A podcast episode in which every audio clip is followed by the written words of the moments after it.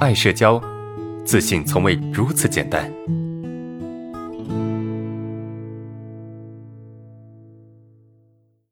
来看第三个问题，呃，安老师好，我的问题是感觉在我们寝室这个小团体没啥存在感啊，这是一个存在感的问题啊。每次下班回寝室，如果是我先下班，都会等他们，而他们先下班就几个就走了，我感觉这样很苦恼啊。在这里我和别人又不熟悉，请问我该怎么办？有没有同学有类似的问题啊？跟自己的宿舍的寝室的舍友没有办法融入进去？对吧？没什么存在感。你看哈，他说每一次下班他都会等他们一起下班，对吧？他都会挺等他们一起下班。但是呢，他们下班他们就直接走了。哎，同学们，你们有没有考虑这个问题？为什么我们有社恐的人在人际交往中经常没有存在感？老师这个问题在哪里提啊？这个是我们在核心学员收集的啊。如果说你是核心学员，你在群里面。啊，群里面我们每每周二、每周三晚上都会提前去发通知，然后我们的助理会去收集。啊，如果说你是学员、核心学员的话，你就你可以发问题给我们的助理，他会发给我，好吧？那如果你不是的话，现场我有我先回答完他们的，我会回答你们的，好吧？OK。所以有没有同学有这样的问题呢？就这几位宿舍的人，或者这几位这群人付出了很多。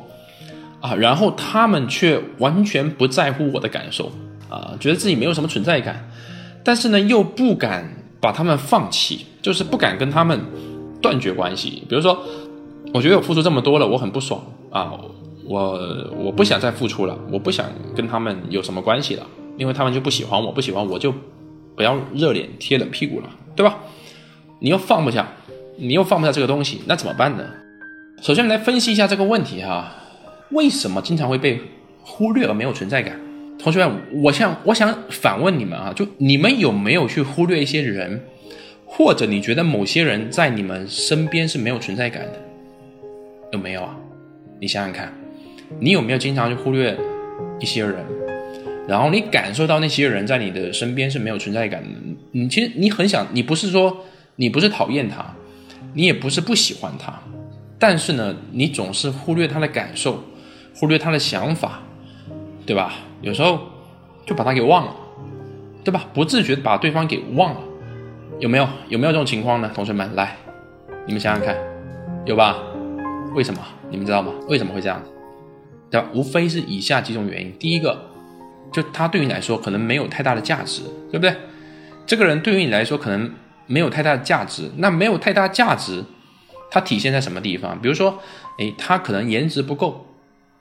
对吧？他可能这个这个这个学识不够，文化水平不够，啊，或者是他可能这个收入水平不够，对吧？这是一个一个现实的一个价值。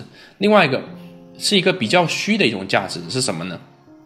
就是你觉得他没有什么气场，啊，这个人很容易去妥协，啊，不会拒绝别人，然后呢，你释放攻击性的时候，他也不会发脾气，他也不会。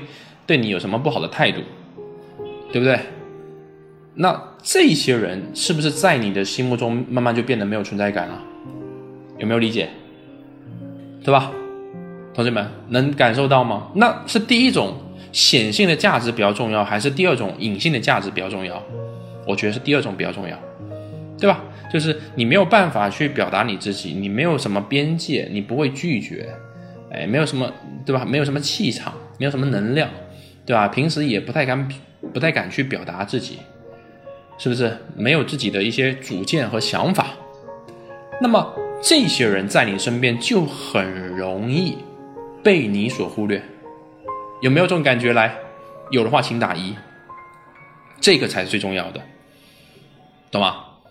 所以你想想看，你在别人身边是不是就是这么一种人？有话不敢说。压抑在内心，不太敢拒绝别人，没有什么边界，对吧？别人跟你开玩笑、调侃，你也不敢去反应，对不对？然后没有什么主见和想法，各种妥协，对不对？对吧？这些就是你在别人的，他跟别人相处的时候，慢慢变得没有存在感的根本原因。好。不是说你的症状，你的紧张不自然，你的社恐的症状，其实在别人心目中啥也不是。真正让别人忽略你或者不喜欢你的是这个原因，懂吗？所以不要老是怪社恐什么什么什么地，社恐的症状怎么怎么地，这些其实无所谓的，根本不重要。重要是你在跟别人相处过程中，你不断的在把你的城池，把你的领地给让出去，对吧？把你的这个心里舒服的空间和领地给让给别人，懂吗？然后你就越活越不舒服，越过越难受。你有没有发现，你跟别人相处的过程中特别的压抑啊？有没有觉得你跟别人相处的时候很压抑啊？啊，别人说一句话，你就会很在意，对吧？很在意别人在否定你，很在意别人在评价你，是不是？然后话到嘴边又咽回去了，有没有？